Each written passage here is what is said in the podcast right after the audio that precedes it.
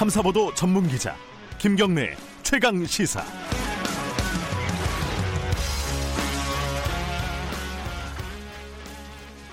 네, 총선 대진표가 속속 결정이 되면서 전국 격전지에 쏠리는 관심이 아주 비상해졌습니다. 오늘은 서울 구로울로 가볼 건데요. 이 지역은 민주당에서 윤건영 전 청와대 국정상황실장, 문재인 대통령의 복심이라고 불렸던 사람이죠.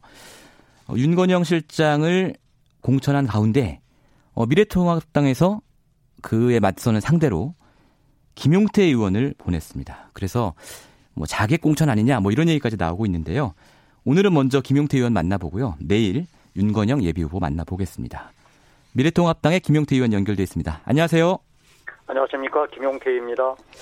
의원님, 먼저 저희가 뭐 총선 얘기하기 전에 코로나 얘기 좀 잠깐 하고 넘어가야 될 것 같습니다. 예. 상황인 만큼 국회가 지금 완전히 마비됐죠. 예.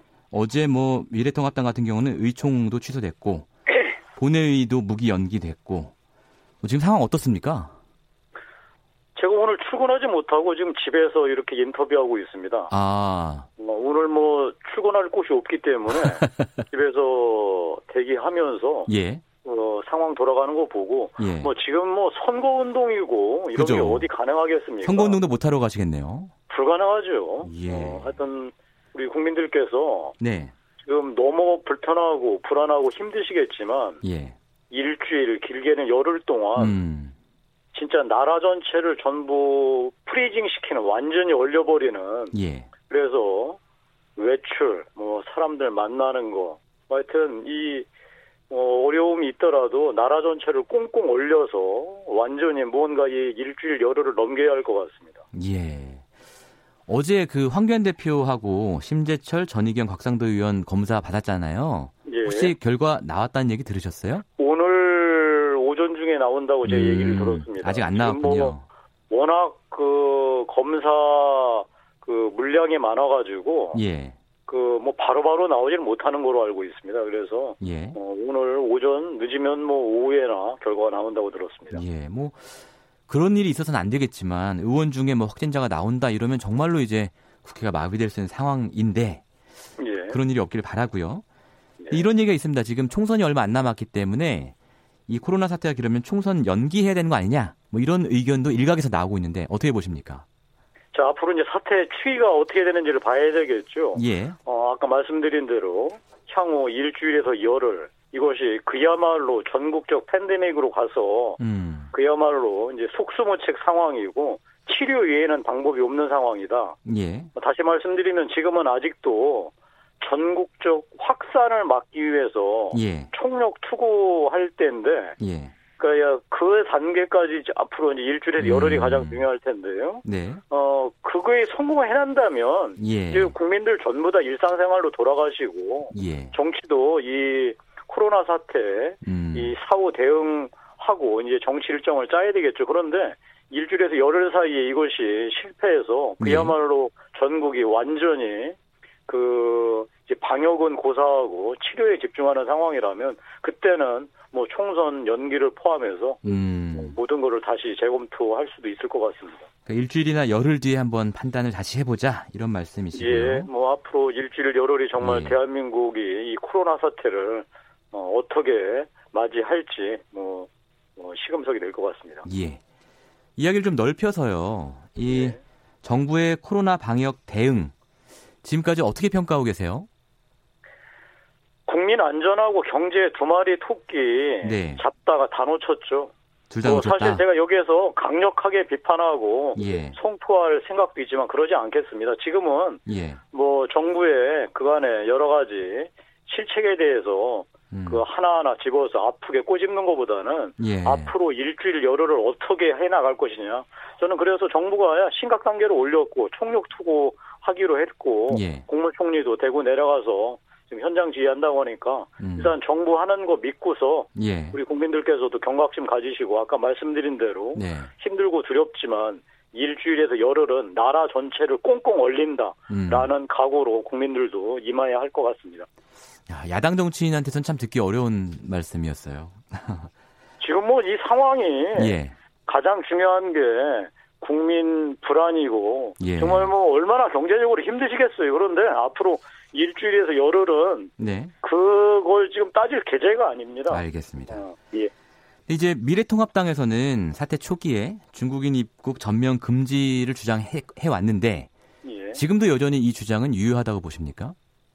중국에서 우리나라 국민 입국을 막고 있는 판에 지금 그게 무슨 뭐 실효성 있는 조치겠습니까? 뭐 일부 전문가들은 여전히 중국 예. 유학생이나 그 간병인들 대량 유입되는 거는 통제할 필요가 있지 않느냐 말씀하시는데 예. 전문가들 의견이 갈리는 것 같습니다. 제가 전문가가 아닌 마당에 예. 이런 말씀드리기는 자세한 말씀드리는 거는 적절치 않을 것 같고요. 예. 다만 현 단계 지금 일주일에서 열흘 동안 예. 뭐 나라 전체를 아까 올리는 방식의 그런 네. 강도 높은 조치로 예. 국민들 협조 구해가면서 네. 정부가 일사불란하게 국민들 설득하면서 해내야 될 것 같습니다. 예. 그럼 지금은 이제 미래통합당에서도 굳이 중민 입국을 주장하지 않는다는 말씀으로 이해하면 되겠네요. 이미 뭐 늦었고요. 지금 예. 그 단계는 지났습니다. 예. 그렇게 판단하고 있습니다. 중국인 입국을 금지하지 않은 것이 현재의 어떤 확산세에 좀 일부라도 원인을 제공했다. 이렇게는 보고 계시는 건가요? 그건 당연하죠. 이미 전문가들도 다 인정하는 거고요. 그런데 예. 제가 말씀드린 대로 예. 그것을 지금 와서 탓해서 무엇 하겠습니까? 네. 저는 사후에 이 전체적으로 이 사태가 어떻게 시작해서 확산되고 마무리되는지 나중 결과 때 우리가 반면교사로 삼아야 할 것 같습니다. 그런 입장이시군요. 네. 당장 이제 국회에서 할 수 있는 일은 추경 편성입니다. 물론 편성은 이제 정부에서 하는 거지만 미래통합당은 추경에 대해서는 어떤 입장 갖고 계십니까 지금? 해야죠 100번. 예. 100번이라도 해야 됩니다. 왜냐하면 예. 지금 이 경제의 그 하방 이 리스크는 리스크 네. 수준이 아니라 네. 이미 벌써 위험에 완전히 노출이 됐고요. 그렇습니다. 걷잡을 수 없는 상황으로 굴러떨어질 겁니다. 예. 저는 정부한테 요구합니다. 더 큰 액수의 추경을 편성해도 국회에서 동의할 용의가 있고 예. 미래통합당도 적극 동의해줄 불명한 의향이 있습니다. 다만 예. 추경에 또 이것저것 끼워넣는 방식. 그러니까 우리 이제 경제 활성화 집중해서 문제를 풀어야 되는데 또 딴 생각하면서 이것저것 끼워넣으면은. 예. 시간이 끌어지고 예. 더 어려움만 지금 가중될 겁니다. 저는 따라서 네. 액수를 충분히 해도 저는 상관없다고 생각합니다. 코로나와 관련된 것이 한 뭐 이런 말씀이시죠? 그렇습니다. 그리고 예. 또 하나는 이게 우리가 예산을 퍼붓는 방식도 있지만요. 네. 또 하나는 감세 방법도 있습니다. 즉 부가가치세 같은 거 일시적으로 네. 대폭 감면해주는 방식으로. 왜냐하면 지금은 어떤 한 분야에 투여하는 방식보다도 예. 전체 국민 경제 전체가 지금 완벽하게 타격을 입기 때문에 국민 전부한테 이 혜택이 돌아가는 방식 가장 중요한 수단은 부가가치세에 대한 예. 감면이 국민 전체에 미치는 영향이 가장 크거든요. 네. 저는 그래도 부가가치세에 대한 일시적 이 감면 조치를 과감하게 취할 필요도 있다. 네. 뭐 그런 것들 포함해서 예. 경제 활성화 조치라면 정부와 과감하게 충분하게 편성해와도 국회에서 충분히 논의할 수 있고 우리 야당도 예. 협조하겠다. 적극적으로 검토할 의지가 있습니다. 알겠습니다. 본격적인 총선 얘기로 좀 넘어가 볼까요? 네. 어제 기자회견 통해서 출마 선언하셨고 단수 공천 되셨어요. 서울 구로울 지역에. 예. 아직 확정은 아니지만 윤건영 전 청와대 국정상황실장이 예비후보 등록한 지역입니다. 그래서 이제 아까 제가 처음에 말씀드린 것처럼 자객 공천이다. 이런 얘기도 나오는데. 어떻게 받아들이세요? 이 평가. 언론에서 붙인 이름인데 제가 그걸 네. 옳다 그러다 얘기할 수 있겠습니까? 저는 다만 아마도 구로울에 배치된 이유가 네. 윤건영 전 실장 때문에 배치된 건 분명한 사실이고요. 제가 당 사무총장을 지냈던 사람으로서 예. 문재인 대통령 지난 2년 반 동안에 경제 안보 여러 가지 국정 네. 성과에 대해서 네. 김용태 사무총장이 가서 문재인 정부 국정 운영의 실무 총책이었던 윤건영 예. 전 실장하고 맞붙어서 국민의 심판, 구로의 심판을 받아봐라 이런 뜻으로 받아들이고 있습니다. 예, 그러니까 문재인 정부 3년의 어떤 예. 평가 성격을 이번 선거에 부여하겠다 이런 말씀이시군요. 예, 누가 뭐래도 명실상부하게 윤건영 전 실장은 문재인 대통령의 복심이자 지난 문재인 정부 3년 동안 국정 운영의 실무 총책 아니었습니까? 뭐 저는 그래서 그 윤건영 아마 전 실장도 피하지 않으리라고 생각합니다. 지난 3년 동안 문재인 대통령 잘해오셨고 경제, 안보, 사회적으로 충분하게 성과를 내서 국민들한테 좋은 평가 받을 자신이 있다라고 해서 이제 선거에 나온 거기 때문에요. 그 부분에 대해서 저는 뭐 당연히 상반된 시각을 갖고 있고 평가를 갖고 있으니까요. 이 두 가지를 놓고서 구로 국민들에게 심판받도록 할 예정입니다. 이제 총선은 사실은 공중전보다도 이제 지상전이 중요한 선거지 않습니까? 근데 이제 서울 구로울 같은 경우는 박영선 중소벤처기업부 장관이 3선을 지낸 곳이고 뭐 미래통합당 입장에서는 일종의 험지다라고 평가할 수 있는 곳이기도 해요. 어떤 전략으로 파고드시겠습니까? 왕도는 없습니다. 아까 말씀드린 대로 선거의 기본적인 선거의 기본적인 전략은 구로 주민들께서 지난 3년 동안 문재인 정권 겪으면서 어떻게 평가하시는지, 특히나 그 문재인 정부의 국정운영 실무 총책이었던 윤건영 전 실장이기 때문에요. 그 점을 제가 계속해서 그 국민들께 여쭐 거고요. 그리고 국민들도 잘 평가해 주시라고 봅니다. 그리고 제가 지금 박영선 의원에 도전하는 게 아니고 윤건영 전 실장과 상대하는 것이고 윤건영 실장은 구로울에서 저나 마찬가지로 똑같이 다 신인입니다. 따라서 결국은 제 경우에는 윤건영 전 실장에 대한 평가라기보다는 문재인 대통령에 대한 평가를 구로 주민들한테 구할 것이고 윤건영 전 실장하고는 그러면 앞으로 구로를 어떻게 발전시킬 것이냐 그것은 뭐 둘 다 그 구로에서는 신인이기 때문에요. 누가 더 어떤 비전을 갖고 실천해낼 수 있을 역량을 갖고 있겠느냐. 그거를 비교 평가받도록 할 그런 전략을 사용할 생각입니다. 지상전에서는 대등할 것으로 예상되니 여전히 공중전의 우위를 밀어붙이겠다. 이런 말씀이신 걸로 이해가 되고요. 한 말씀 제가 사실 인터뷰에서 이런 말씀 안 드리는데 지상전에서 대등하리라고 생각하지는 않습니다. 제가 이 부분에 대해서는 제가 양보하고 싶지 않고요. 이길 거라고 보시는군요. 삼선원이 의원이고 다른 지역에서 여러 가지 지역 사업 성공 사례가 있으니까 검증된 프로페셔널이라는 거 분명히. 내일 이 부분은 저희가 윤건영 실장 나오면 동의하시는지 한번 여쭙도록 하고요. 이게 정권 중반 넘어서 치러지는 총선이라서 정권 심판원의 성격 말씀하신 것처럼 있을 수밖에 없어요. 그런데 보수 야당이 또 야당으로서 그동안 혁신의 노력을 했느냐 이런 지적의 소리도 있거든요. 지난주에 윤여준 전 장관께서 저희 프로그램 출연하셨는데 미래통합당이 일단은 반문재인이라는 기치를 걸고 뭉쳤지만 그것만 갖고 국민들에게 폭넓은 지지를 받기는 쉽지 않을 것이다. 이런 지적하셨거든요. 어떻게 받아들이세요? 이 보수가 자기 혁신과 통합 없이 문재인 정권 심판해달라는 거 염치 없는 짓입니다. 그리고 할 수도 없는 노릇이고 국민들께서 그렇게 안 해주셨을 겁니다.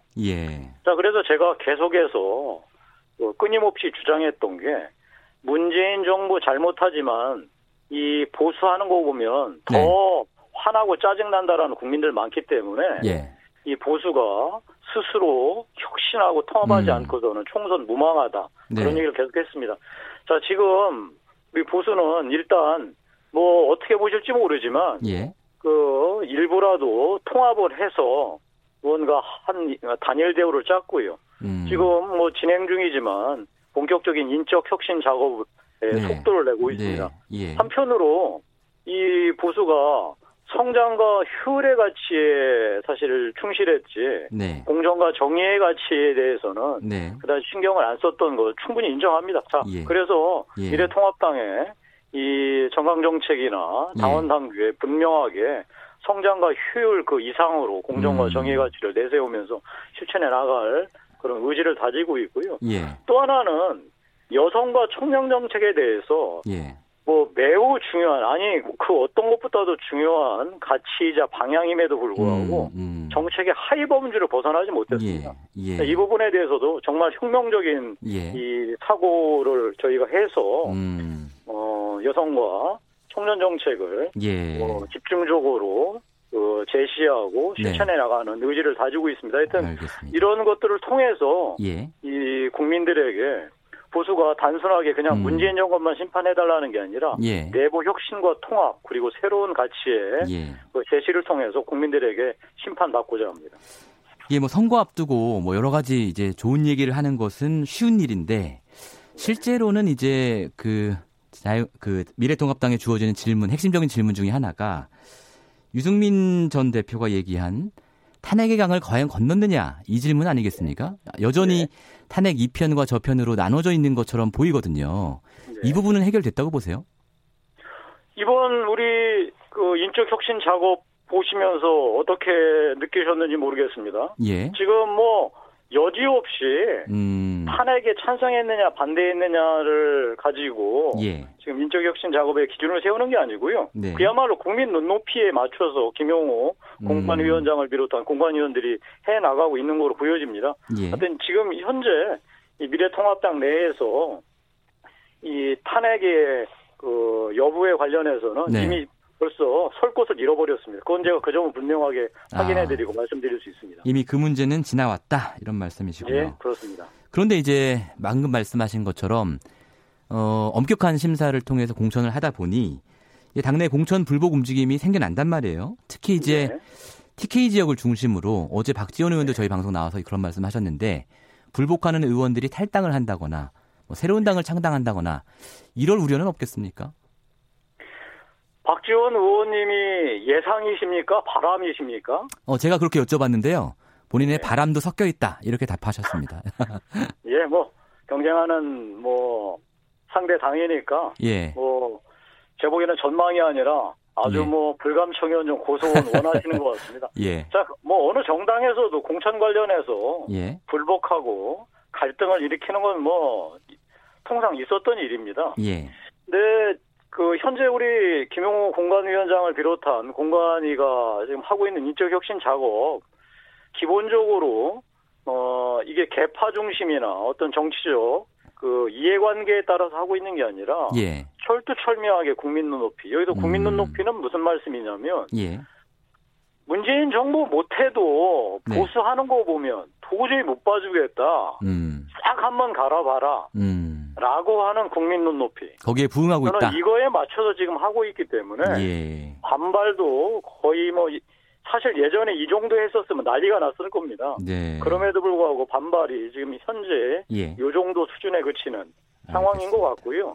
앞으로도 이 혁신 작업 이 소위 막바지로 치닫더라도 아마 감히 국민 눈높이에 저항하는 그 정치인들이 나오기는 쉽지 않을 거라고 예상합니다. 하여튼 뭐 저희로서는 국민들께서 요구하신 게 문재인 정부 못하는데 이 보수하는 거 보면 더 못하기 때문에 싹 바꾸라라고 하는 그 말씀 따라서 끝까지 인적 혁신 작업 완수해 내리라고 생각하고 그렇게 다짐드립니다. 오늘 뭐 말씀 더 듣고 싶은데 시간 관계상 여기까지 들어야 될 것 같습니다. 고맙습니다. 고맙습니다. 미래통합당의 김용태 의원이었습니다.